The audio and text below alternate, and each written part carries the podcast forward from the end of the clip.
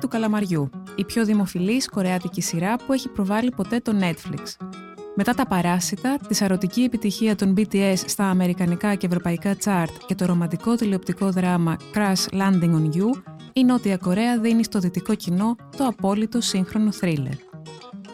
Ένα άρθρο του Μεσχέη Λό για το Life.gr. Για να μας ακούτε, ακολουθήστε τη σειρά ηχητικά άρθρα στα Apple Podcast, στο Spotify και στα Google Podcast.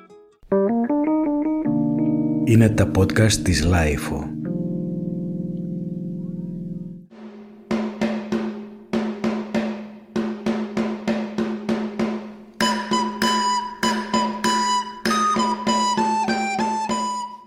Νότια Κορέα σήμερα.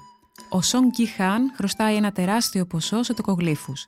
Είναι άνεργος, τζογαδόρος και σε απελπιστική κατάσταση. Η γυναίκα του τον έχει εγκαταλείψει παίρνοντας μαζί της τη δεκάχρονη κόρη τους και τον συντηρεί η μάνα του που πουλάει χόρτα στην αγορά ως πλανόδια. Ενώ περιμένει απεγνωσμένος στο τρένο, τον πλησιάζει ένας καλοντημένος άντρας και του προτείνει να παίξουν ένα παιδικό παιχνίδι, το ντάκι. Αν κερδίσει, θα του δώσει 100.000 γουόν. Αν χάσει, η τιμωρία θα είναι ένα χαστούκι στο μάγουλο. Ο Γκί Χάν είναι καχύποπτος, αλλά δέχεται να παίξει και μαζί με τα άλλα 10.000 γουόν που κερδίζει, παίρνει και μια κάρτα με το τηλέφωνο μιας εταιρείας που διοργανώνει ένα μεγάλο ομαδικό παιχνίδι. Τίποτα δεν είναι υποχρεωτικό, κανείς δεν τον αναγκάζει να δηλώσει συμμετοχή, όλοι οι παίκτες συμμετέχουν με τη θέλησή τους. Τηλεφωνούν και κανονίζουν την ώρα και το μέρος που θα τους παραλάβει ο απεσταλμένος της εταιρείας για να τους μεταφέρει στο μυστικό σημείο του παιχνιδιού.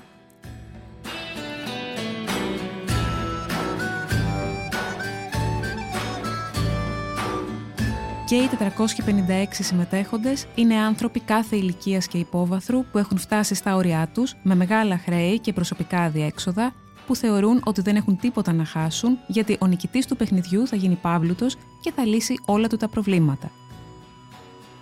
Όσοι μπαίνουν στο αυτοκίνητο που τους παραλαμβάνει, ναρκώνονται με αέριο και φτάνουν στο νησί που φιλοξενεί τις εγκαταστάσεις του παιχνιδιού ανέστητοι, ντυμένοι με πράσινες φόρμες που γράφουν το νούμερό τους. Όταν συνέρχονται, βρίσκονται σε έναν μεγάλο θάλαμο με κρεβάτια, περιτριγυρισμένοι από φύλακες, το προσωπικό του τεράστιου σκηνικού που μεταβάλλεται ανάλογα με τα παιχνίδια. Είναι ντυμένοι με ροζ φόρμες, φορούν μαύρες μάσκες με λευκά σύμβολα, ένα τρίγωνο, έναν κύκλο και ένα τετράγωνο και τους επιβλέπει ένας μαυροφορεμένος μασκοφόρος. Από τη στιγμή που ξεκινάει το παιχνίδι, είναι αναπόφευκτη η σύγκριση με το Hunger Games, το Maze Runner, ακόμα και το Battle Royale, γιατί οι παίκτες καλούνται για έξι μέρες να συμμετέχουν σε μια σειρά παραλλαγμένων παιδικών παιχνιδιών, έξι συνολικά, μέχρι να αναδειχτεί ο νικητής ή η νικήτρια των 45 δισεκατομμυρίων γουόν.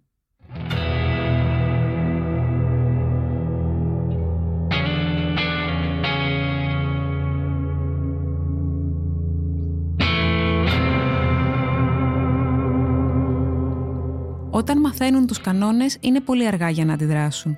Μέσα στο τερέν του πρώτου παιχνιδιού συνειδητοποιούν ότι είναι μια διαδικασία ακραίου ανταγωνισμού, όπου ο καθένας πρέπει να εξοντώσει όλους τους υπόλοιπους. Είναι ένα παιχνίδι θανάτου για το οποίο όλοι έχουν δώσει τη συγκατάθεσή τους. Ο Γκί Χάν συναντάει μέσα στο παιχνίδι πρόσωπα που γνωρίζει. Τον καλύτερό του φίλο από όταν ήταν παιδί, έναν αριστούχο μαθητή που ξέφυγε από τη μιζέρια της γειτονιάς και κατέληξε να κινδυνεύει η ζωή του από τους ανθρώπους τους οποίους χρωστάει τεράστια ποσά, και τη νεαρή που του έκλεψε το πορτοφόλι, ενώ δημιουργεί μια ιδιαίτερη σχέση συμπάθειας και φιλίας με τον πιο ηλικιωμένο παίκτη, το νούμερο 1, έναν παππού που έχει όγκο στον εγκέφαλο και περιμένει να έρθει το τέλος του. Ο Γκί Χάν είναι το νούμερο 456, το τελευταίο.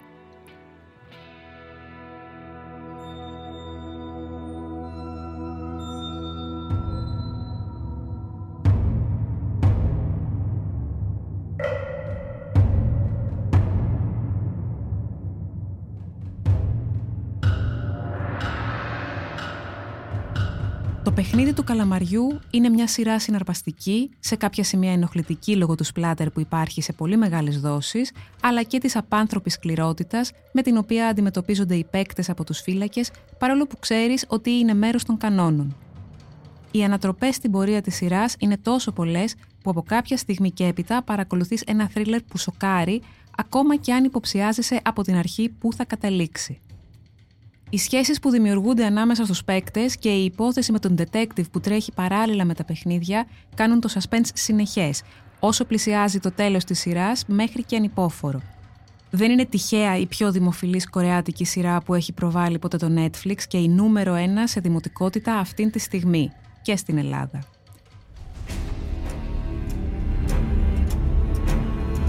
지금 이 자리에 계신 여러분들은 모두 감당할 수 없는 빚을 지고 삶의 벼랑 끝에 서 계신 분들입니다. 게임에 참가를 원하지 않는 분은 지금 말씀해 주시길 바랍니다.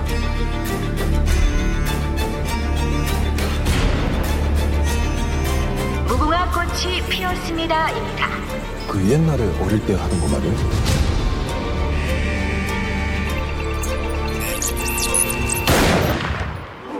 Ήθελα να γράψω μια ιστορία που θα ήταν μια αλληγορία ή ένας μύθος για τη μοντέρνα καπιταλιστική κοινωνία, κάτι που να απεικονίζει τον ακραίο ανταγωνισμό, που είναι κάπως σαν τον ακραίο ανταγωνισμό της ζωής, λέει ο δημιουργός αυτού του αλόκοτου θρίλερ, Huang Dong-hyuk. Και το καταφέρνει. Η αλληγορία του σημείου χωρίς επιστροφή για όσους δανείστηκαν μεγάλα ποσά σε μια καπιταλιστική κοινωνία χωρίς έλεος και η κατάληξη που μπορεί να έχει κάποιος που έχει βουτυχτεί στα χρέη μοιάζει πολύ με τη συμμετοχή στο παιχνίδι. Η ελεύθερη επιλογή είναι παραπλανητική όταν η κατάληξη είναι προδιαγεγραμμένα η καταστροφή.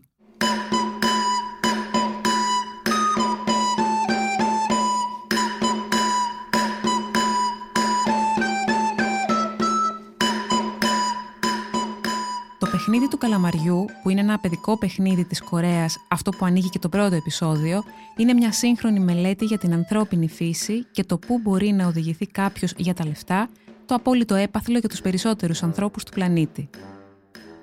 Η κορεάτικη pop κουλτούρα έχει μπει πλέον για τα καλά στο δυτικό κόσμο, παίρνοντας με κάποιον τρόπο την εκδίκησή της. Αν κάποιος σκοπεύει να δει τη σειρά, καλό είναι να μην γνωρίζει τίποτα για τα επόμενα 8 επεισόδια. Όλα όσα αναφέρθηκαν εδώ δεν είναι παρά spoiler που αφορούν μόνο το πρώτο.